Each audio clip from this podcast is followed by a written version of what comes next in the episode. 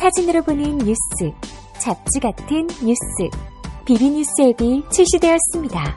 그날그날의 토픽, 스포츠, 연예인, 예능, 패션, 자동차, 요리, 음악에 관한 소식을 사진과 영상으로 즐기실 수 있습니다. 비주얼한 뉴스, 비비뉴스 앱을 지금 앱스토어와 구글 플레이에서 검색해보세요. 비비뉴스 안녕하십니까. 신의 한수의 신의식입니다. 강한 사람이 오래 가는 것이 아니라 오래 가는 사람이 강하다. 그런 영화의 한 대사가 있더군요.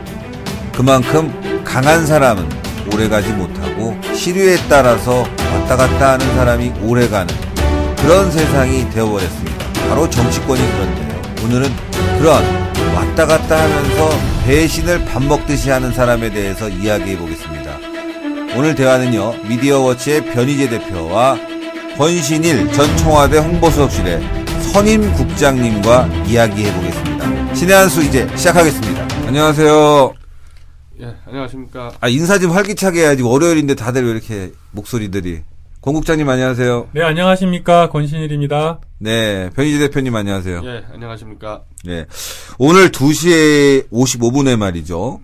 어, 박지만 씨가 오늘 검찰의 참고인 조사로 검찰청 앞에 나섰어요. 자신의 이제 조사에 대해서는 성실히 응해, 응하겠다 이렇게 얘기하고 들어갔는데요. 조사 결과는 어떨 것 같습니까, 변희재 대표님? 사실 지금 참고인 신분이기 때문에 어, 박지만 회장 자체가 크게 지금 개입된 사건은 아니죠. 그 청와대에서 흘러나온 문서 유출과 문서 진위 문제인데 예. 그 진위 문제에 대해서 주로 박지만 회장 측이 정윤혜 씨의 개입에 대해서 어, 언론에서는 주장을 했었기 때문에 뭐 음. 그 정도 진위 공방이 좀 왔다 갔다 할 것 같습니다. 제가 봤을 때는 참 마음이 착잡했을 것 같아요. 전 청와대 홍보실의 선임 국장이었잖아요. 이 스튜디오 분위기가 일단 좀 엄중해지는 것 같아요. 예. 과찬이시고요. 예. 그 말씀하신 것처럼 음. 그매 정, 뭐, 박지만 회장이 지금 뭐 잘못이 있다 없다를 떠나서 매 정권 요맘때 한 2년 차 정도 되면 사실은 보면 와- 옛날에 뭐 YS 때나 그 아들 문제 또 뭐 그 우리 막 흔들었던 온로비 문제 이런 것들하고 겹쳐지면서 국민들이 아마 또 저것도 뭔가 있지 않을까 그런 것 때문에 더 좀 보면 음. 사실 여부를 떠나서 착잡해지는 것도 사실입니다. 이 선임 국장을 청와대에서 하셨을 텐데 이명박 정부 때요. 네. 그때도 이런 비슷한 유의 루머들이 많았죠. 아, 그렇죠. 특히 2년 차 되면 유난히 많은 것 같습니다. 그래서 그 당시에는 박영준 전 차관 이야기가 음. 나오면서부터 이제 게이트 얘기들이 막 시작이 되고 음. 또 그전 노무현 정부 때는 무슨 옷로비 이런 거 하면서 또 엄청 불려지고 그래서 매, 이게 매번 반복되는 게 아닌가라는 것 때문에 그래서 좀 봐야겠지만 음. 그렇습니다. 네. 전 박영준 차관 같은 경우는 그게 또 일부가 사실로 드러나서 지금 교도소 생활을 하고 또 계신데 지금과 다른 점, 또 같은 점 그런 부분은 뭐가 있을까요? 네, 뭐 교도소에서는 나오신 걸로 알고 있고요. 아 나왔습니까? 그런데 어 다른 점은 당연히 이제 이제 수사가 시작되는 거다라고는 하지만 제일 큰 차이는 어 옛날에 YS 때 어떤 아들처럼 음, 음. 또 현재 대통령님의 또 어, 가장 가까운 누가 누가 봐도 인정하는 음, 그런 동생분께서 비록 참고인이라고는 하지만 음. 그렇게 검찰 거기에 서 있는 모습 자체가 이미지지 않습니까? 음. 좀 굉장히 부정적인. 그래서 좀 말은 아끼고는 있습니다만 음. 어쨌든 좋은 일은 아니죠. 근데 이제 이거는 좀 차이가 있죠. 지금 대부분 정권에서 게이트 같은 경우는 이권에 개입해 가지고 음. 이 부분에서 뇌물을 수수했냐는 이런 거 가지고의 음. 논란인데 지금 건은 박지만 회장이 이권에 개입했다거나 무슨 돈을 수령했다거나 그 음. 문제가 전혀 아니고 그렇죠. 오히려 본인 주장은 청와대의 비선들이 자기를 심하게 견제하고 미행했다라는 주장을 했었기 때문에 사전 인터뷰에서 예. 그 문제니까 지금은 전혀 이 비리나 이런 건과는 전혀 관계가 없고 음. 언론에 나오는 보도를 그대로 인정한다 하더라도 청와대 내부에서의 권력 권력 투쟁 문제인데 음. 박주만 회장 같은 경우는 뭐 박근혜 대통령도 여러 번 얘기했지만 동생을 아예 청와대로 부르지도 않고 음. 뭐 제가 알기로도 캠프 때부터 아예 철저하게 거리를 두기를 했기 때문에 개입을 했다거나 뭐 비- 어, 이권 사업에 뭐 같이 참여한다거나 막 그런 일은 거의 없을 걸로 압니다. 네, 큰 차이 많네요. 예.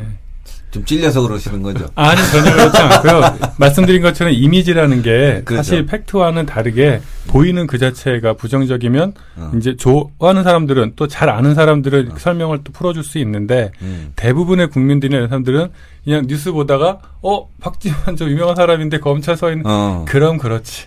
그렇죠. 또 그런 그게 이제 이미지라는 거죠. 그래서 차곡차곡 풀어가야 될 부분이고 음. 그런 점이 저도 박근혜 정부를 지지하고 하지만 좀 앞으로 이제 그 이미지 부분에서 더 대책이 정교하게 나와야 하지 않을까 싶습니다. 이제 시작인 셈이니까요. 이 한번 뭔가를 해보면은 그 다음엔 내가 잘할 수 있을 텐데 하다가 또 그 다음 정부가 들어오면 또 처음이다 보니까 전 정부의 조언을 받아들일 필요가 있는데 그러지 못해서 실수를 자꾸 반복하는 경우가 생기는 것 같아요. 특히나 박근혜 대통령인 경우에는 배신에 대해서 상당히 그 뭐 거부감이 있잖아요. 그래서 오늘 토크 주제가 배신의 아이콘에 대해서 얘기해 보려고 그래요. 그래서 배신의 아이콘이 어디서부터 시작됐고 박근혜 대통령의 트라우마라고 할 수 있는 부분은 또 왜 생겼는지 한번 얘기해 보자 이거죠.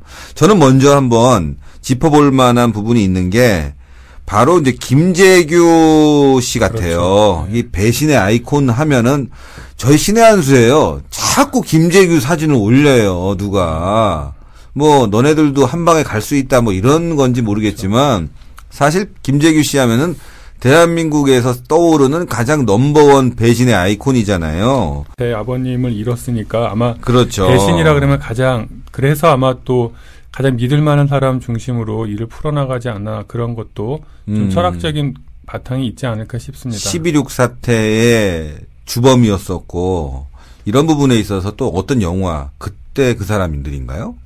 네그 맞아요. 명계남 나왔나 문성근 나왔나? 많죠. 그 영화들은 대부분 그런 분들이 나오시더라고요. 네, 그래갖고 거기서 12.6 사태의 그 김재규를 상당히 아주 뭔가 미화하려고 했는데 제가 봤을 땐 미화할 정도의 사람은 아니고 만약에 박정희 대통령이 조금만 더 이 정권을 유지해서 원만하게 끌어갔다고 하면은 역사는 또 훨씬 더 많이 바뀔 수 있었을 텐데 그런 점에 대해서 상당히 아쉬운 부분이 있습니다. 그게 뭐 지금까지도 현대사에서 꽤 많은 논란인데 예, 유신 체제의 말기 가면서 박정희 대통령도 아 이제 유신 체제의 수명은 다했구나. 음. 이제는 체제를 바꿔야 되겠다고 얘기하는 직원들이 많이 있거든요. 음. 물론 또 딴 데 가서 딴 얘기할 수 있겠지만은 문제는 그 당시 중앙정보부장이라면은 이른바 비서실장하고 경호실장하고 뭐 빅3였는데 그렇죠. 어, 최소한 박 대통령이 굉장히 여러 번 아재 유신 체제는 그만둬야 되겠다 하는 얘기들을 정도는 알았을 거란 말이죠 중앙정보부 장이면은 음. 그러면 뭐 차지철 경호실장이 아무리 박 대통령의 눈과 귀를 가린다 하더라도 음. 중앙정보부 장이라면은 그걸 뚫고 들어가서 직원할 수 있죠. 충분히 직원과 조언하고 만약에 도저히 안 된다 이건 음. 도저히 안 된다 그러면은 국민 성명 발표하고 사퇴를 했어야죠. 그렇죠. 예, 그걸 총으로 들고 들어가면서 사실은 그게 지금 아직까지도 이게 이 현대사에서 이 수수께끼로 남아버리니까 결국은 뭐 비판받을 정도가 아니라 사형을 당했죠. 배신자의 말로는 늘 비참하다. 우리 앞으로 그래서. 풀어나가게 될 수많은 배신자들 많을 텐데 네. 그분들의 대부분의 말로는 비참하다. 비참하다. 하늘이 왜 천망소에 소위 분류해서 천, 하늘의 망이 굉장히 넓 얼그설긴 것 같아도 넓어서 하나도 놓치는 사람이 없다 그런 말이 음. 있지 않습니까? 결국엔 말로는 굉장히 비참하다. 자기가 뿌린 씨앗을 자기가 걷는데 비참하게 걷는다. 뭐 그렇죠. 그런 그래서 그렇게 풀어갈 분들 많을 것 같아요. 예. 그 다음으로 우리가 그 배신의 아이콘 또 한번 떠오르는 인물이 있어요. 김민석.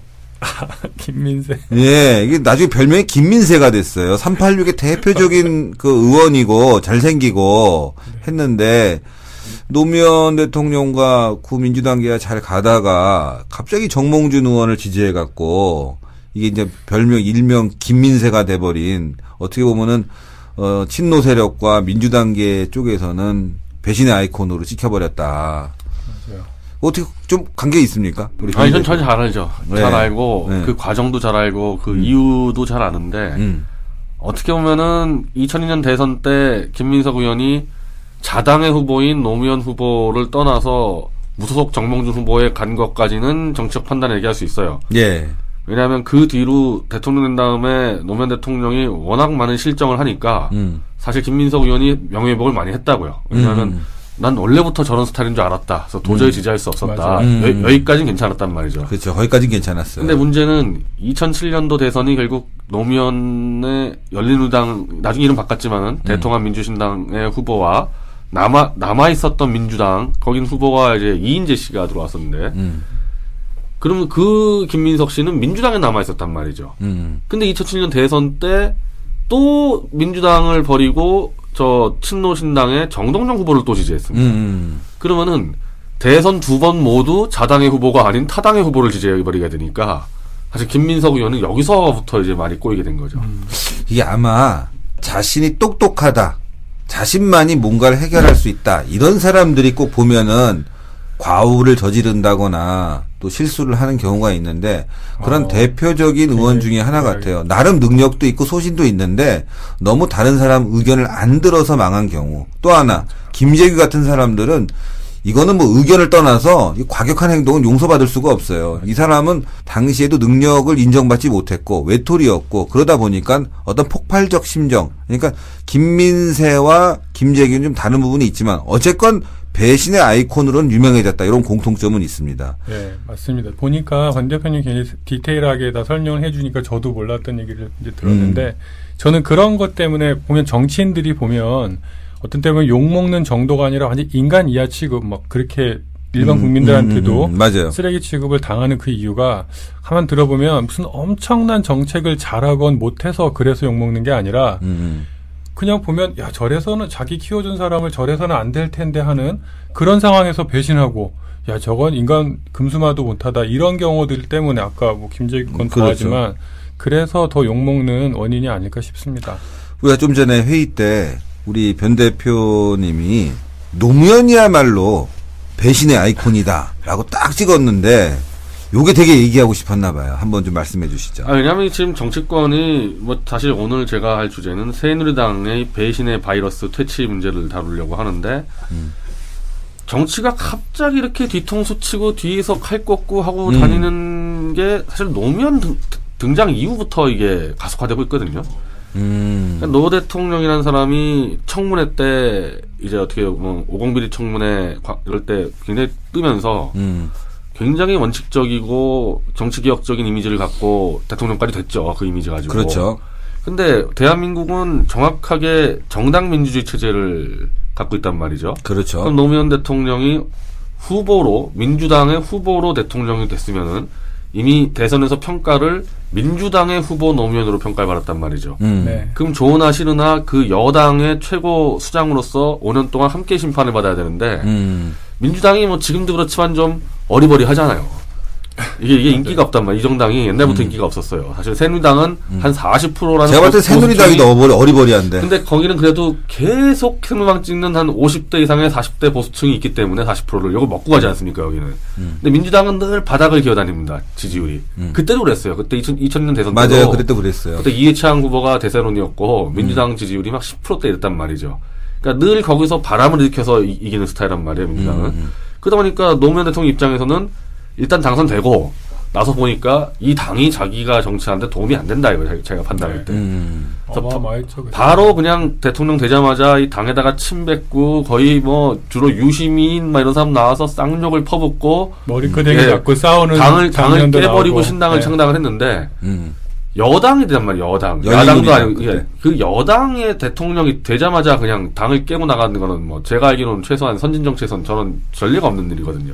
그래서 그때 민주당 당사에서 이 민주당 그 이른바. 난닝구, 난닝구라고 불리는 그 사람들이 하루 종일 배, 배신자여 이런 노래 있어요. 배신자여. 기억납니다. 그렇지. 그거 바로 앞에 틀어놓고. 계속 네. 그랬어요. 계속. 그리고 지금도, 지금도 그 사람들 아직까지 그러고 있습니다. 그러니까 난닝구하고 백바지 논란이 그거 아니에요. 유시민의 백바지. 그렇죠. 그게 등원할 이제 때 백바지 딱 입고 와갖고. 2004년도 백바지 난닝구 논쟁의 이제 네. 원, 원조인데. 맞아요. 그때 이제 그게 쉽게 얘기하면은 조광지천을 벌이는 거거든요. 아, 내가 성공하면은 야, 이제 뭐 뭐 좀 얼굴도 안 되고 음. 뭐내 이미지에 도움이 안 되는 조광지천 버려버리겠다는 배신의 정, 정치가 일단 성공했죠. 총선에서 열린우당이 그때 과반 음. 얻으면서 저는 그때부터 새누당은 꼭 안정만 배우는데 그걸 그대로 배우고 있어요. 음. 그러네. 예, 그걸 배워- 그대로 배워가지고 뭔가 좀 뭐 별로 이미지 안 좋다 싶으면 바로 바로 치고 쫓, 쫓아내고 아니면 자기가 나가든지 이게 다 제가 볼 땐 노무현한테 배운 수법들입니다. 참그 나쁜 거는 쉽게 나- 배우고 네, 좋은 나쁜- 건안 나쁜 배워. 건 빨리 배워. 예. 그 제가 그 이마트에 자주 가는데요. 네. 제가 자주 듣는 노래가 있어요. 이마트에서 혹시 들어보셨는지 모르겠지만 조강지처가 좋더라, 써연료가 좋더라. 아 들어봤죠. 네, 들어봤죠. 아, 저 싫어해요, 그 노래. 같이 장 보는데, 아, 재혼한 부부들도 있을 거 아니야. 아, 이거 왜 저런 거를 이마트에 들고 그러나. 그럼, 그럼 뭐, 어? 재혼한 부부들은 기분 나쁠 거 아니야. 어쨌건, 조강지처가 좋더라, 배신하면 나쁘더라. 노무현은 배신의 아이콘, 김재규도 배신의 아이콘. 정치인들이 가장 많이 욕먹는 이유 중에 하나. 그 철새 그런 게 다 배신 네, 아니에요. 맞아요. 예. 그런데 저희가 이런 얘기를 하는 이유가 바로 최근에 보면요. 이 배신의 아이콘들이 문제를 청와대에서 일으켜갖고 정권을 흔들고 있단 말이죠. 대표적으로 유진용 장관, 전 조웅천 공직기강 비서관, 이런 사람들이 좀 최근에 배신의 아이콘으로 등극하려고 하고 있고, 특히나 유진용 장관 같은 경우는 제가 봤을 때 이렇게까지 해야 될 필요가 있나. 대통령에 대해서. 노무현 정권 때 차관했지 않습니까? 그리고 난 뒤에 박근혜 대통령이 발탁해서 장관 시켜줬으면 조금 서로 이렇게 윈윈하는 저- 차원에서 또 대통령의 의중도 좀 들어주는 차원에서 대통령이 원하는 거는 그런 결단과 소신으로 문화계의 좌파들을 조금 정리하자. 너무 한쪽으로 치우치다 보니까 그런 부분에 있어서 뭔가 지적을 했는데 이걸 이메일을 통해서 기자들한테 대통령과 어? 둘이 면담했던 내용을 폭로하고 그 내용도 맞지 않는 내용이 있다고 하는데 변 대표 어떻게 보세요? 이런 부분은. 새누리당이 계속해서 노무현 대통령한테 배운 이 배신의 수법들을 가지고 계속 이 임기응변으로 가니까 이 바이러스가 이제 청와대까지 퍼진 거죠. 네. 청와대까지 퍼진 겁니다. 이 바이러스가 대신의 바이러스. 네, 정치권에 오래 계셨잖아요. 아까 네. 나쁜 건 쉽게 배우고 네. 좋은 건 잘 못 배운다고 하는데 특히 선거 때 그런 거 많잖아요. 많죠. 예, 선거 때 보면은 자기 과거 행적 싹 숨기 이 씹상시들 어, 저번 저번 주 얘기했을 때 과거에 민주당으로 뭐 아니면 야권으로 해갖고 다 공천 받으려고 했던 사람들이 아 평론 나와서 중도 우파 있네 하면서 평론하는 사람도 꽤 있잖아요. 이 정치권이 그런 것 같아요. 과거에 야당에서 공천 받았다 떨어진 사람이 한나라당 또 또는 와서. 새누리당에 와갖고 둥지를 틀고 나는 과거에 보수였던 것처럼 싹 하는 사람들이 있어요. 대표적으로 누가 있을까요? 아니 뭐 요즘 얘기를 하는 게 나을 것 같아. 막 자꾸 막 여러 개 얘기할 필요 없이 철새들 워낙 많았으니까. 요즘 없어요. 이거 아니, 얘기하면 많죠. 마- 많은데, 네. 네, 그거, 그거보다 제가 좀 가까운 사람들 중에 많아서 그런데. 아 그럼 얘기하세요. 좀, 좀먼 사람. 인간관계 자르는 차원에서 아니, 이런 식으로 인간들 잘라버려. 순간 약간- 여러 명 아니, 떠오르긴 네. 했는데. 약간 반대 방향, 차라리 반대 방향이지만은, 어. 저하고 좀 가깝지 않은 사람. 저 이상돈 씨. 아, 아, 이상돈 씨는 지금 반대 방향인데, 이분이 제가 볼 때는 현재에서는 배신의 아이콘이에요. 아 그래요. 왜냐하면, 음. 이상돈 씨를 제가 신혜식 대표한테 내가 소개- 소개받았죠. 그때 제가 언제 처음 만났냐면, 김성욱 대표, 신혜식 대표, 조갑재 대표에서 노무현 형사고소 대회. 그렇지. 2005년도인가 그랬어요. 노무현 어, 형사고소 대회. 때 노무현. 대통령이 그 당시에 말이 너무 험했고 대통령의 발언이 적절하지 않다. 뭐 해갖고 그 당시에 형사고소 대회 같은 게 있었고 예. 당시에 이상동 교수가 적극적으로 참여했죠. 발제됐죠. 그래서 현행 법상으로는 대통령 이 고소가 어려우니까 이러이런 법들을 좀 바꿔야 된다 해서 형사고소를 다 같이 하는 거기에서 전, 전 처음 받고 몇 번 토론회 같이 했었거든요. 그래서 음. 그런 그런 주제로 대통령의 어, 잘못된 점들. 저는 그래서 이상돈 씨는 아 원래 정통 보수구나. 그리고 제가 그분 책을 보니까 미국의 메카시즘이 실제로는 진실이었다. 매카시즘- Treason이라는 예, 예, 책인가 예, 그 책이죠. 보여주고 막 그랬어요. 예, 매카시즘이 정당했었다고 주장하는 사람이니까 전 당연히 정통 보수라고 생각을 했었는데 2008년도 광우 아, 광우병 난동 때인가 아니면 천안함 때인가 야- 천안함 때부터 천안함. 때 야당 야당 증인으로 나오시더라고 천안함 때 음. 예, 쳐서 야당 증인으로 나오고 전 이분 그래서 이분이 언제부터 야당 가셨나 그랬는데 나중에 또 박근혜 캠프로 비대위로 들어와요. 박근혜 캠프 어, 비대위로 대단해. 들어와서 거기서 공천권 문제를 가지고 얘기할 때 하여튼 이명박 정권 때 조금이라도 좌익 정북과 싸운 사람들은 다 아웃시키려고 했었죠, 그 사람이. 그래서 많이 아웃됐죠, 그때. 음, 음, 그 뒤에 이제 이렇게 다시 또 박근혜 정부 들어온 뒤에 같이 함께 일을 하다가 지금은 또 지금은 또 네. 이제 박근혜 정부를 배신을 했죠, 사실 따지면. 물론 음. 이상돈 씨 입장에서는 본인이 박근혜 정부한테 배신당했다 생각할 수가 있을 겁니다. 음, 왜냐하면 총선 때 비대위원까지 했었는데 아무런 아무런 지금 뭐 위치도 안 주지 않았습니까 자리도 근데 원래 거기 아, 들어갈 때 그러네. 자리 안 받기로 했잖아요, 다. 맞아요, 맞아요. 그 배신당한 사람 얘기하니까 또 떠오르는데 제가 이제 쭉 한번 봤어요. 근데 진짜 박근혜 대통령 하시는 워딩이 보니까 이분의 철학이 느껴지는 게 음. 사람이 사람을 배신하는 일만큼 슬프고 흉한 일도 없다. 이렇게 적었어요. 근데 음. 제가 사실 보면 지금 말은 물론 아끼고는 있지만 제가 볼 땐 배신자들 같고 정말 저러니까 욕먹는다는 사람들이 굉장히 많은데 음. 묘하게 그분들 볼 때마다 느끼는 거는 그분들은 자기들이 배신자라고 생각을 거의 아유, 안 해요. 그럼요. 정말 약간 사이코패스 같은 정치인 사이코 정치 사이코패스 같은 본인은 그냥 자기 기준에 맞춰서 이렇게 하는 게 맞고 그냥 그렇게 해서 막 자- 모르지 자기는. 좌우 안 가리고 줄 막. 비난도 하고 음. 자기보다 또 나이 많은 사람 이런 사람들 막 대놓고 비판도 하고 음. 그러더라고요. 근데 그러다 보니까 또 어느 순간 자기는 배신도 당하고 그러기도 하는데 음. 우리가 요즘 보면은 뭐 이분이 배신을 잘하는 게 아니라 안철수 외 대선 후보 이렇게 얘기까지 된 분이 있는데 음. 그분한테 제일 막 한 두 번 배신당한 분 떠오르지 않습니까? 안철 아 저기 저 윤여준 장관. 어. 근데 거기는 제가 봤을 때는 이거야 배신이라고 할 수 없어. 윤여준 씨도 새누리당, 한나라당에서 아, 떠났고 그- 그런가요? 또 만나서 또 서로 갈라졌기 때문에 그런 거잖아. 깡패들이 같은 깃털 예, 보이는 그런 깡패들이 왜 배신하지 말자 그러는 줄 아세요?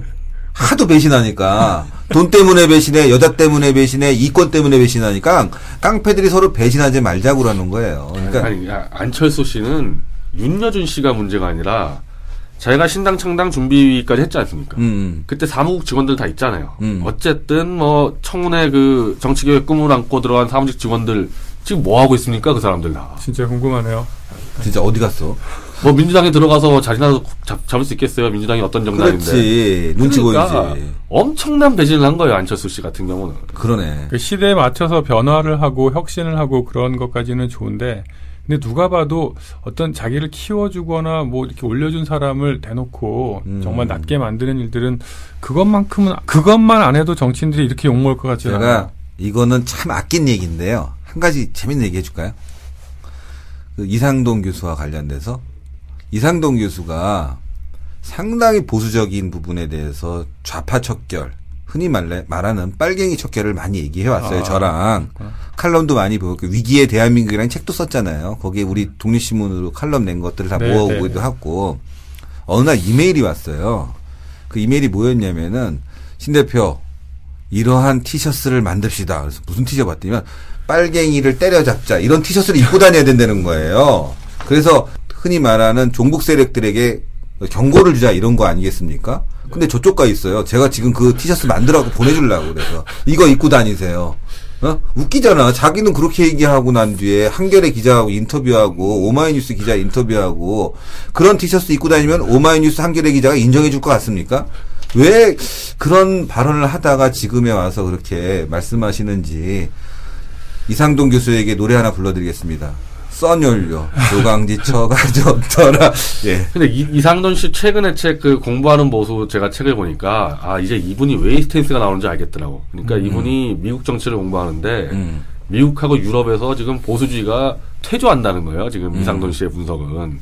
그래서 이 더 이상 보수 이념으로는 갈 수가 없다. 그래서 바뀌는데 저는 이게 좀 큰 차원에서 그렇죠. 정치적으로 배신한다는 대부분 대부분 현실론 문제입니다. 음. 대부분 현실이 이러니까 안 된다 해서 가는 게 거의 거기서부터 배신이 벌어, 벌어지기 시작한다는 거죠. 음. 그래서 지금 새누리당에 저는 뭐 배, 배신의 바이러스가 표현하는데 바이러스. 그 바이러스가 급격히 퍼졌던 때는 2012년 총선 때였습니다.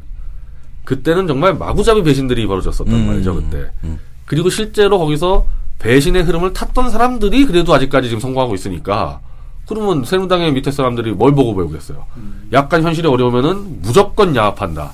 사실 그게 지금 경제 민주화도 그렇고 국회 선진화법도 그렇고 지금 국회 정치를 엉망으로 만든 그 원흉들인데 그게 사실 배신의 흐름에서 나 나왔던 거거든요. 음, 그리고 종북자익과 싸운 사람들은 모두 숙청해 버렸고요.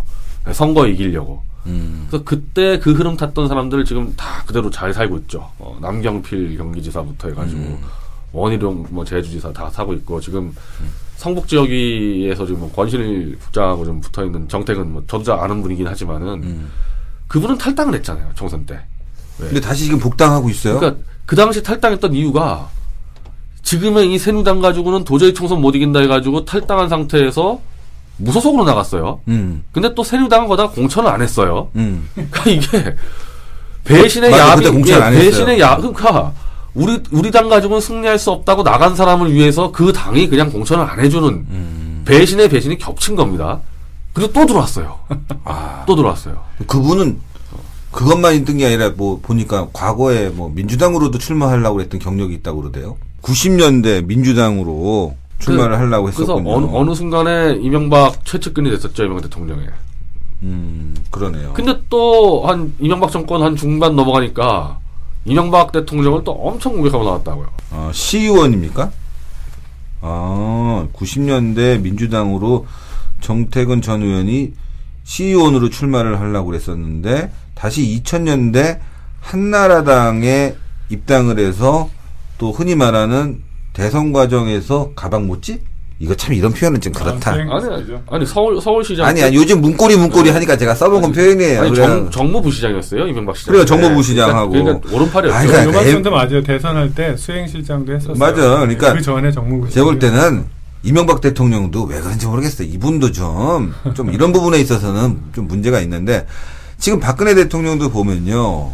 왜 굳이 좌파에서 몸담았던 사람들, 특히나 교육문화수석, 기- 김상 김상률 수석 그렇죠. 아직도 안 잘렸습니다. 그대로 하고 있습니다. 지금. 그러니까, 왜 자꾸 이런 사람들을 쓰는지 모르겠어요. 그러니까, 배신의 아이콘이 분명히 트라우마가 있을 텐데, 배신할 수 있다는 여지를 남긴 사람들은 쓰는 이유는 아마 정치적 이유가 아닐지 몰라요. 내가 이렇게 폭넓은 어떤 정치적 스탠스를 갖고 있기 때문에 좌파들이여 안심해라.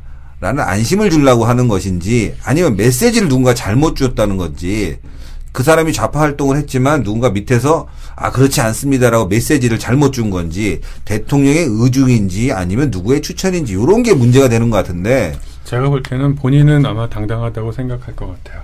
그렇죠 본인은 나는 좌파 아니다 그렇죠. 요즘 보니까요 신은미도 나도 종북 아니다 그러고 임수경 의원이 임수경도 그러고. 자기는 이념이 없다 그러고 이념 없는 건 뭐예요 이념 없는 사람이 왜 국회의원 하죠 갑자기 영혼 없다 한 사람들 떠오르. 아니 이념 없는 사람이 국회의원 하면 더 무서운 거 아니야 그러게요. 국회의원은 대한민국의 정체성을 따라가는 이념을 갖고 있는 사람이 국회의원을 해야지 이념 없는 사람이 하면은 그거야말로 나라 어디로 갈지 모르는 거지 배신의 바이러스가 이제 전 국가적으로 퍼지고 있는 거죠. 어. 그러니까 큰일입니다 지금. 그래서 지금 조홍천 전 그 비서관 같은 경우도 보면 지금 말이 자꾸 바뀌는 것 같아요.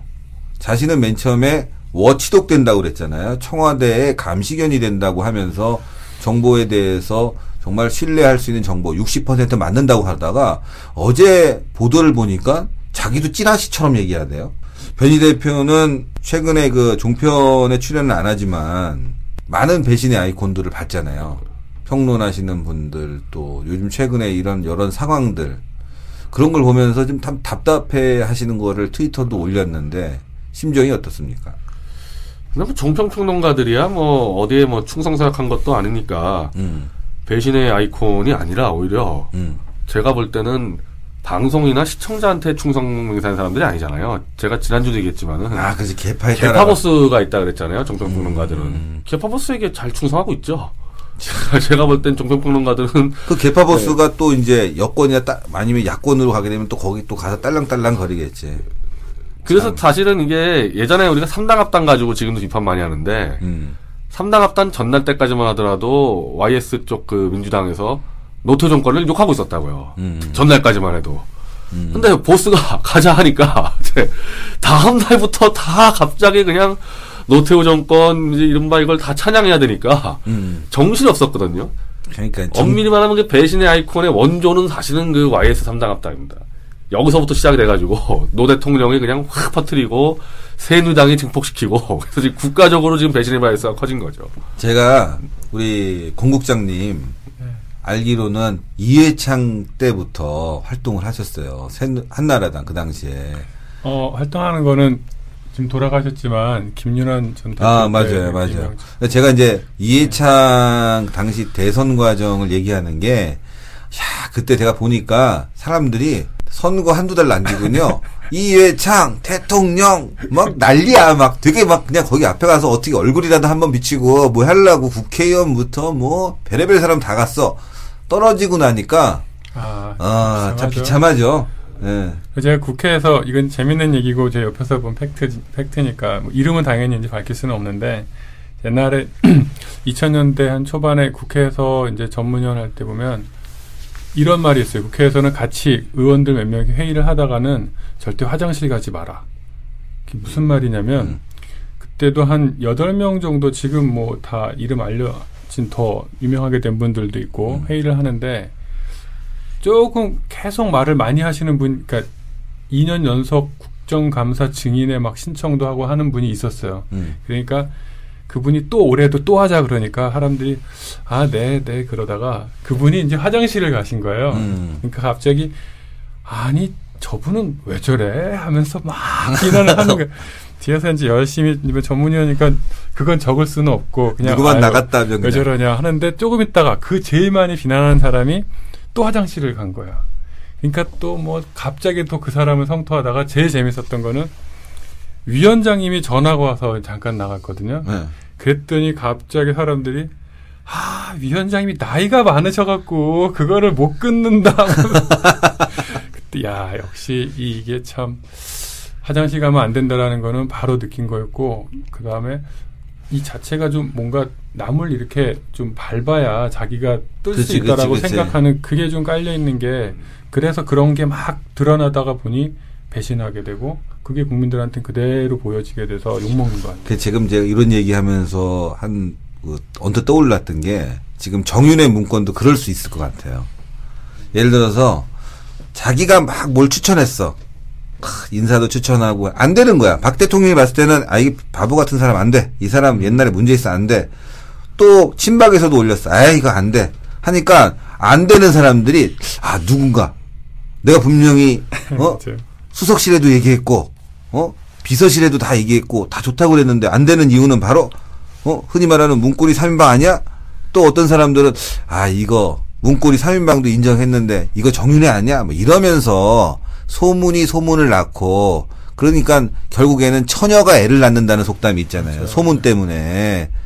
바로 그런 게 아닌가. 이런 부분에 있어서 우리가 fact finding이 중요한데 우리 fact finding의 대가 이 변희재 대표가 있잖아요. 이 지금 이런 상황에 대해서 흔히 말하는 정말 비선 실세냐 아니면 문고리 3인방이냐 어떻게 보십니까? 근데 그 청와대 내부에서 벌어지는 의사결정 구조 그리고 누가 실세냐 이 문제는 바깥에서 팩트 체크 할 수가 없어요. 그럴 수도 있겠네. 그걸 그걸 어떻게 합니까 그거를? 그렇지. 그렇지. 저거는 문건에 나온 대로 검찰이 수사해서 검찰이 수사한다고 또 다 밝힐 수 있는 것도 아닙니다. 음. 문건에 나와 있는 대로 그 해당 식당에서 10명 모였냐 안 모였냐 이것밖에 수사가 안 될 거예요. 그렇죠. 근데 음. 지금 나오는 얘기는 안 모였다는 거 아니에요. 음. 식당에서. 안 믿죠. 근데 또 워낙 불신이. 아니요, 거- 모이지 않았다는 것까지는 밝혀지겠죠. 근데 그러면은 이제 야, 야당도 그런 얘기 하는 건데, 다른 데서 모였겠지.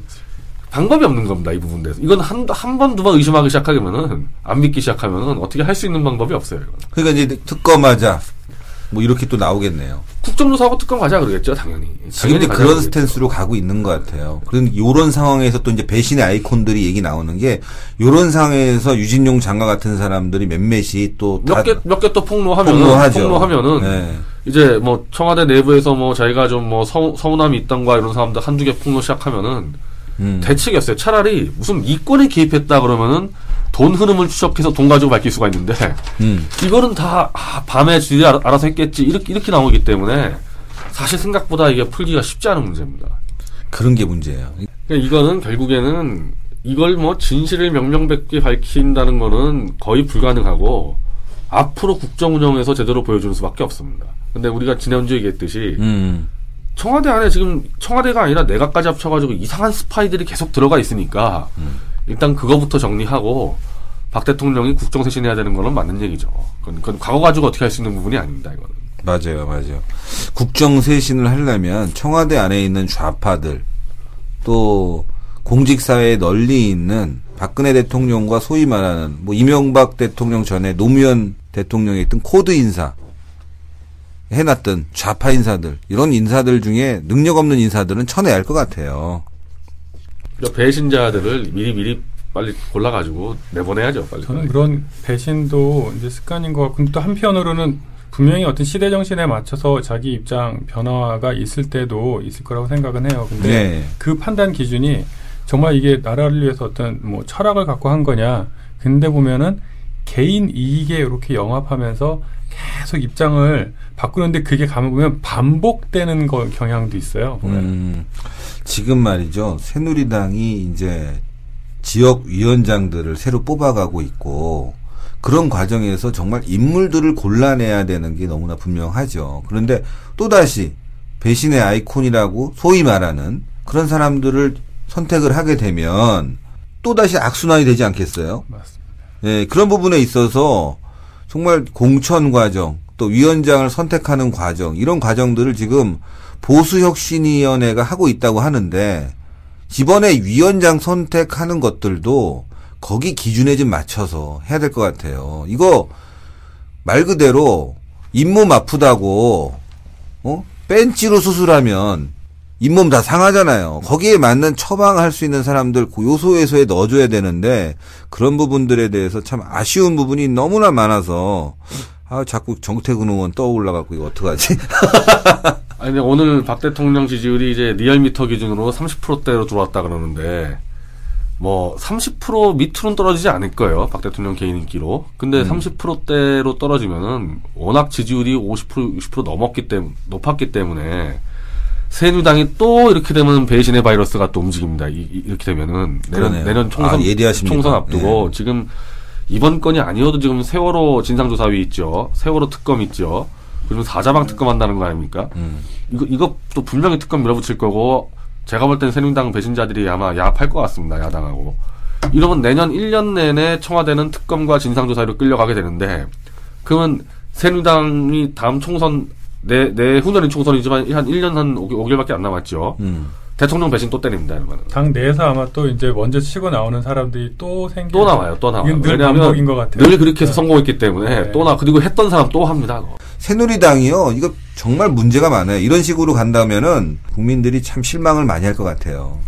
예, 또 재밌는 얘기가 이거 뭐 저는 아무래도 이제 사람 얘기를 조금 자제하면서 하고는 있는데 제가 전에 그 인수위원회라든지 1차 조각 이루어지는 것 그다음에 쭉 이제 또 박근혜 이명박 박근혜 이제 경선 이후의 것들 보면 구조적으로 보면 사람들이 처음에 배신 때리는 시점이 인수위원회 구성할 때부터가 아닌가 싶어요. 그래서 음. 자기가 선거에 막 기여를 했어요. 그러고서 뭐 한 자리 받아야겠지 하는데 인수위원회 자기가 전문위원이라든지 음. 또 상근위원으로 들어가지 못하면 어라 왜 나를 안 시켜주지 하면서 이제 오히려 지지자였는데 반대하는 어떤 비판의 소리를 내기 시작하고 많이 봤어요 그런 사람들. 그다음 조금 참다가 1차 조각할 때도 또 못 들어갔다. 음. 그때는 이제 완전히 마음이 슥 돌아서서 이제 한 독하게 이제 비난하는 사람도 생기고 그다음 1년쯤 지났는데도 이거 안 들어갈 거 가- 못해 먹겠네 생각 들면 그때는 정말 완전 등 돌리고 아까 말씀하셨던 그런 분들 확실히 입장이 바뀌어서 비난하고 하는데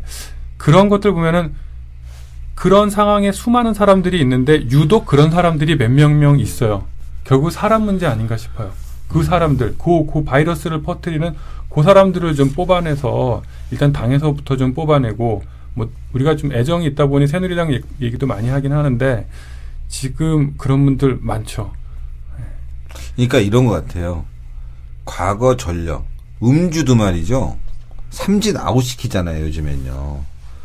그리고, 공, 공무원들은 한 방에 아웃. 그리고 한 방에 아웃 시키잖아요. 그러니까 조심하잖아요. 그러니까 정치권은 그런 게 없는 것 같아. 그러니까 그냥 여기 갔다 저기 갔다 해도 다 사- 살아남고 또 그런 사람들이 잘 되대. 그리고 또 언론에 그게 계속 비춰지니 국민들 볼 때는 음. 한심하다 보이는 거고. 그래서 새누리당이 혁신을 하려면 자기 색깔부터 찾아야 되겠어요. 자기 색깔을 찾는다는 건 과거의 경력들부터 한번 검증해보고 정말 진실한 사과였는지 진실한 전향이었는지를 검증할 필요가 분명히 있을 것 같습니다. 변 대표는 지금 최근에 벌어지는 이런 상황들을 이제 바이러스로 표현했잖아요. 이 정치권 바이러스는 어떻게 제거해야 됩니까?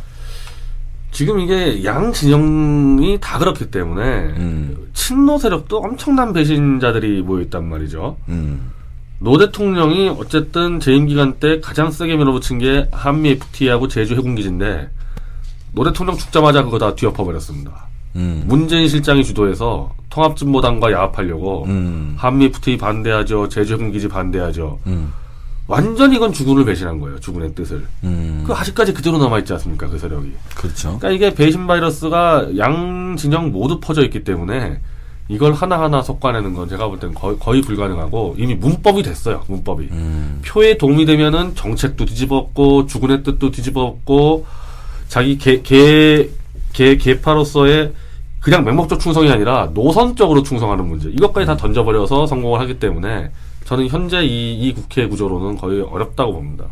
이- 지금 좀 반대 저는 반대 쪽에서 좀 반대 그 솔루션을 생각해 봤는데 음, 배신자들은 지금 변 대표님 말씀처럼 너무 많아서 양 진영에. 음, 그거 다 잡아내서 뭐 이렇게 킬 시키기는 어려운 상황인데 한번 좀 앵글을 좀 이렇게 바꿔서 배신하지 않고 어 저 사람은 저렇게 꾸준히 했더니 잘 되더라. 음. 오히려 그런 사례들을 좀 이렇게 바꿔서 이렇게 좀 부각을 해서 알려지면 어 저러면 결국에는 나도 잘 되겠구나라는 음. 예를 들면 그런 거 우리나라에서는 좀 찾기 어렵다지만 미국이나 독일 같은 데 보면은 유소년 때서부터 정당 활동하고 자기 의 음. 어떤 이념이라든지 이런 가치를 가르치고 전당대회도 10대나 20대들이 다 참가를 하지 않습니까? 음, 맞아요. 우리나라는 그런 시스템 자체는 없어요 아직은. 근데 음. 그런 것들도 하고 그리고 우리나라도 좀 이렇게 잘 생각해 보면 그렇게 좀 의리의 아이콘들 있지 않습니까? 그런 사람들을 좀 부각해 보면 좋겠는데 혹시 의리의 아이콘 떠오르는 사람은 한 명도 없습니까? 그 전두환 때그 장세도? 장세도? 그래. 의리 아이콘. 전라도에서도 좋아해요. 같은 호남 사람들이고 그래서. 그러니까. 그런 분들은 진짜 어떻게 보면 전 대통령이 그렇게 했어도 음. 사람들이 지금도 또 좋게 평가해 주는 면들이 있고. 근데 의리의 아이콘들은요 제가 봤을 때는 다안 뜨는 이유가 있어. 의리의 아이콘들은 우직하기 때문에 금방 잘려 다.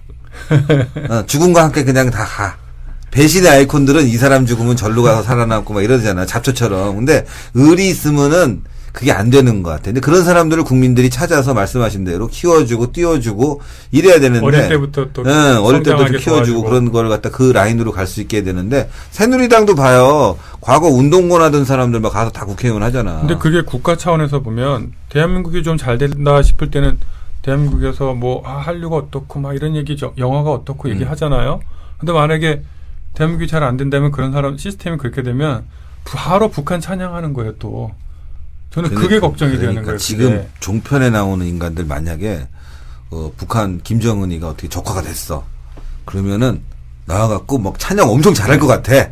어? 우리 같은 사람 다 죽었어 벌써. 변인 대표하고 나는 어디 수용소로 끌려갖고. 저도 마찬가지예요. 어, 어, 그런 사람 잘할 것 같아. 그러니까 배신하는 사람들이 생명력은 긴데 그 생명력이 길지만 결국은 말로가 비참하다. 그러니까 저는 그게 지금도 마찬가지라고 생각해요. 왜냐하면 나라가 이렇게 조금 안정되고 하다 보니까 지금은 많이 들어갔는데 불과 한 10여 년 전만 하더라도 북한 대놓고 찬양하는 사람도 있고 거기다가 막 자기 서명해서 써놓고 오는 사람들도 꽤 있었어요. 망경대 정신으로 통일하자고 누가 그랬어요? 그죠. 지금 강정구? 강정구였다 네. 맞아. 흔들, 아, 그, 어. 그렇게 좀 나라가 좀 흔들리고 할 땐 또 거기 막 얘기하니까 이게 결국은 단순히 우리가 정치인들 개개인의 문제가 아니라 우리 체제 차원에서도 나라 차, 나라를 지켜야 되는 차원에서 요 바이러스 퇴치는 좀 정말 중요한 과제라고 아니 생각합니다. 2012년 총선 때까지만 통합진보당 선거 부정 사건 드러나기 전만 해도 어마어마했죠 그때. 그러니까 그때 통진당 얼마나 바깥에서 밀고 했습니까? 어, 지- 지금 대충 숨어 숨어 있는데 또 언제 뒤집어질지 모르죠. 제가 봤을 때 변 대표의 진단은 맞는데 정확한 진단이 아닌 것 같았어요. 배신의 바이러스가 아니라 정치권 자체가 바이러스 같아. 이거 그냥 없애버려야 돼. 그래서 지금 운동하시는 것 중에 국회 해산이 맞는 것 같아. 안 보니까 아 여기서 좋은 사람 찾아내는 것보다 아예 바이러스를 없애버려야 돼. 새로 태어나야 돼. 다음 20대 국회의원 선거에서는 새로운 인물, 의리 있는 인물, 깨끗하고 참신한 인물 이런 사람들을 국민들이 뽑아줘야 되겠어요. 지금의 인물들을 뽑잖아요. 또 바이러스야. 문제가 우리 심각해요. 변 대표님 무조건 입성하셔야겠네요. 아니 이게 얼마 제가 볼 때 얼마 안 남았습니다. 1월 정도 되면은 여당이 대통령 크게 배신할 것 같아요. 참 그러니까 반복되는 걱- 걱정이. 걱정. 한 1, 2월 갔을 때 음, 그 몸에 배 있잖아. 바이러스의 특징은요, 이 몸에 길게 잠복했다가 몸의 그 저항력이 나빠지는 순간 팍 분출하거든. 그러니까 바로 이런 정치권도 마찬가지인 것 같아. 대통령의 힘이 있고 여론 지지도가 맞아요. 있으면 딱 네, 숨어 있다가 있다가 대통령의 지지도가 떨어지면 한 3년, 팍 분출하는 거야. 내년 2월 되면 이제 어. 3년 차로 들어, 들어가니까 어. 그러면 제일- 이제 또 제일 약한 부분으로. 박, 뭐, 박 대통령도 이걸 분명히 알아야 되는데 이명박 정권 때 이명박 지- 대통령 지지율이 말년에 뭐 엉망이었잖아요. 음. 그러다 보니까 친이계에서 배신을 상당히 때렸습니다 대통령에 대해서. 음, 근데 그러다 보니까 친박하고 가까워졌잖아요 친이계 배신자들하고 음.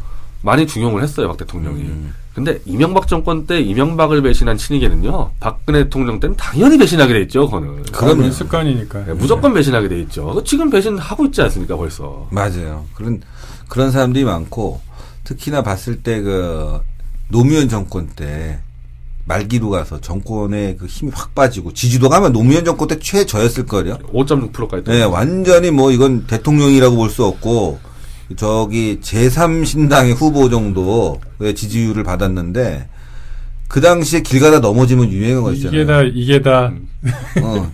아, 18 노무현 때문이야. 이랬잖아, 그때. 어, 노무현이라고 하셨어요? 다 노무현이라고 하던데. 노무현 이렇게 있잖아요. 이거는 뭐 저희가 노무현 전 대통령을 비하하려고 그러는 것이 아니라 당시에 그런 말이 돌았다는 그렇죠. 거를 네. 자연스럽게 얘기하는 건데요. 그만큼 뭐든지 잘못되면 대통령 탓을 했어요. 그 당시에는. 그래도 MB 때는 좀 덜했던 것 같고 박근혜 대통령은 그래도 아까 30% 지지율을 공고히 지킬 거다. 저는 요 30%를 공고히 지키는 게 중요하다고 보는 게요. 아까도 손, 몸이 건강할 때는 좋지만 아주 몸이 피곤하고 어, 에너지가 30 이하로 떨어졌을 때는 몸에서 신호가 옵니다. 그런 신호가 와서 맞아요. 보통 어머니들 뭐 아저 할아버지들 아저씨들 보면 이렇게 입술이 트잖아요. 제일 몸에서 약한 부위를 통해서 바이러스가 분출되는데 그런 거죠, 바로. 그러니까 대통령이 지금 어, 30, 요, 요때 왔다 갔다 하는데도 몇몇이 이렇게 날뛰어서 신호를 주고 있는데, 요 밑으로 내려가면은 아마 더 심각한 신호를 보내고, 저는 누가 그렇게 할지 이제 벌써 딱그 누구, 누구. 누굴까? 누굴까? 힌트는 좀 전에 변 대표님이 주셨잖아요.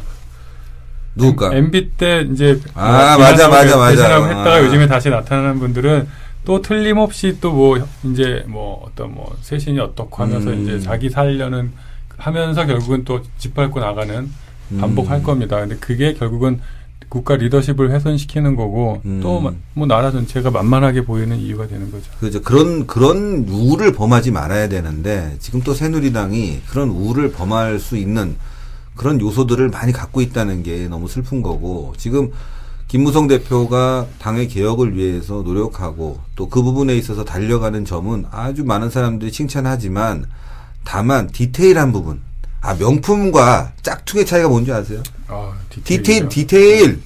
그러니까 김무성 대표가 명품이 되려면 그런 디테일을 잘 지켜주면 명품이 되는데 만들어 놓고 그냥 아 우리 개혁하겠습니다 던져 놓으면 이건 짝퉁이 돼 버리는 거야. 이런 디테일을 잘 지켜주길 정말 바라고 지금 몸에 바이러스가 어느 순간 올라올지 모르니까 체력을 강화시키고 박근혜 대통령도요 이번에 이게 어떻게 보면 감기 같은 거야 싹 지나가면서 요럴 때 체력을 강화하기 위해서 보약을 드셔야 돼 그러려면 이 좌파들 막 쳐내야 돼 그 보약이야 그러고 난 뒤에 가면 잘할 것 좌파뿐만. 아니라 또 내부에 내부에 네. 멍청한 사람들. 예. 변 대표 마지막으로 어, 바이러스 처방을 확실하게 한번 내려주십시오. 제가 볼 때 배신자들은요 잘 지켜보다가 배신할 때를 딱 기다려서 잡아야 되죠. 아, 그 일부에서는 이게 작전이라고 그러는 사람도 있어요. 요, 요 문건 유출 그래서 청와대가 요 문건 유출 어떤 놈들이 이제 잡아내려고 어, 했다 이런 얘기도 있는데 그래서 그런 제것뭐 같아요. 우리가 아마 내일, 내일 방송하잖아요. 음. 내일 아마 임시국회 전망을 하면 적당할 것 같은데 음, 임시국회가 아마 엉망이 되겠죠. 뭐 오늘도 뭐뭐 보도만 봐도 뻔한데 임시국회가 음. 엉망이 돼서 전부 다 야당의 전략인 것 같아요. 국회를 완전 파행으로 끌고 가가지고 음. 청와대에 덮어 씌운 다음에 음. 거 봐라 제왕적 대통령 안 되지 않냐. 음, 제 개헌. 개헌으로 200석 끌어모아서 가겠다. 이게 지금 야당 전략인 것 같고 여당의 상당수가 지금 거기에 물밑공주를 하고 있다고 저는 보고 있기 때문에 배신은 이제 거의 바이러스가 다 드러날 겁니다. 다음 예. 달 정도면은. 바이러스 중에 가장 무로 무서운 바이러스가 요즘 뭐예요? 에볼라 바이러스 아니야? 에볼라 바이러스. 에이즈보다 더 무섭다는 에볼라 바이러스. 에볼라 바이러스는 한 번 생기게 되면 몸의 혈관을 막 녹여버린대요. 그래서 이게 치료하기도 어렵고 아직 항생제가 없잖아요. 지금 그 에볼라 바이러스가 생긴 이유 중에 하나가 환경을 자꾸 파손해서 그렇대요. 바로 정치 환경이 파괴되니까 그런 배신자들이 숨어 있다가 언젠가 나오는 거지. 이 지금 정치 환경을 살리는 정치 환경 운동 연합 우리 이런 거 만들어 볼까? 아, 좋고요. 그게 단순히 네. 정치권에만 해당되는 게 아니라 이거는 우리 나라를 지켜가는 그러니까. 문제다라고 좀 심각하게 생각해야 될 문제인 것 같습니다. 네, 정치 환경 운동 연합 차원에서 우리 신의 한 수를 진행했고요. 뭐 사람들 어른뿐만 아니라 애들도 보고 배울 게 없잖아요. 저게 저 사람이 분명히 저쪽에서 같이 일한 사람인데 어느 순간 와갖고 등에 칼 꽂고 앉아 있으면 음. 그런 것들이 자기 소신 지키는 사람들한테는 또 주저앉게 만드는 일이고 그렇죠. 꼭 선임이란 말을 붙여달라고 해서 선임국장이라는 말을 쓰는데 권신일 전 선임국장을 모시고 어, MB 정부 때는 어땠나 좀 이야기 들으면서 정치권에 오래 계셨기 때문에 나름의 조언을 들어봤습니다. 또 우리 변희재 대표 늘 날카로운 지적 어, 들어봤고요. 어, 정치권의 바이러스 제거해야 되겠고 또 정치계의 생태계를 맑게 마지막으로 아주 좀 날카로운 아주 신선한 그 정치권의 조언 부탁드리겠습니다. 권 선임국장님. 저는 그 말씀처럼 이 해결할 수 있는 방안을 색출하는 거 중요하고 아까 그렇지만 말씀드렸던 좋은 바이러스들을 퍼뜨려서 나쁜 바이러스들이 죽게 만드는 그 방법이 저는 또 포지티브하게 생각해봤는데 음, 맞아. 그, 그 좋은 바이러스 두 분을 오늘 모시고 이렇게 토론한 거에 대해서 굉장히 영광으로 생각합니다. 제 신 대표님 뭐 10년 이상을 제가 쭉 봐왔고 우리 변 대표님도 마찬가지인데 두 분 어려운 가운데 사실 막 월급 막 30만 원 받고 그도 그것도 없을 때 어려운 시절 우리 같이 봤잖아요. 그런 게다 아, 겪어오면서. 월급 30만 원. 우와 눈물 아. 나와.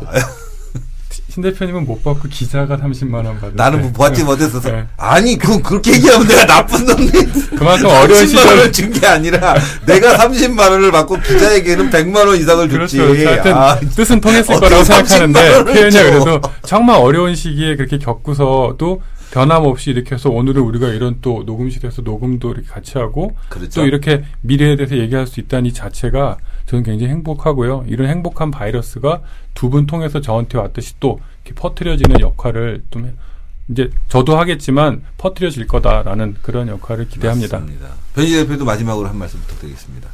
예. 어차피 뭐 내일 내일 방송 때는 그렇죠. 좀더 이제 구체 구체적으로. 오늘 총론 얘기했고 내는 강론 이제 배신이 어떻게 될 건가 예상인데 음. 저는 빨리 배신자들의 세상이 와서 음. 바이러스가 숨어 있지 않고 다 드러나는 거를 기대하고 있습니다. 그변 맞아. 백신을 그래서 이제 까는 거죠. 그렇죠. 그때 또 찾아내는 게 중요했어요. 예방도 중요하지만 드러났을 때 조기 치료하는 것도 상당히 중요해요. 지금 배신자들의 눈에는 자기 세상을 왔다고 볼 그렇죠. 예, 그렇게 판단할 가능성이 높거든요. 그래서 음. 1월부터 다 나올 테니까 예, 그때 다 해결할 수 있다고.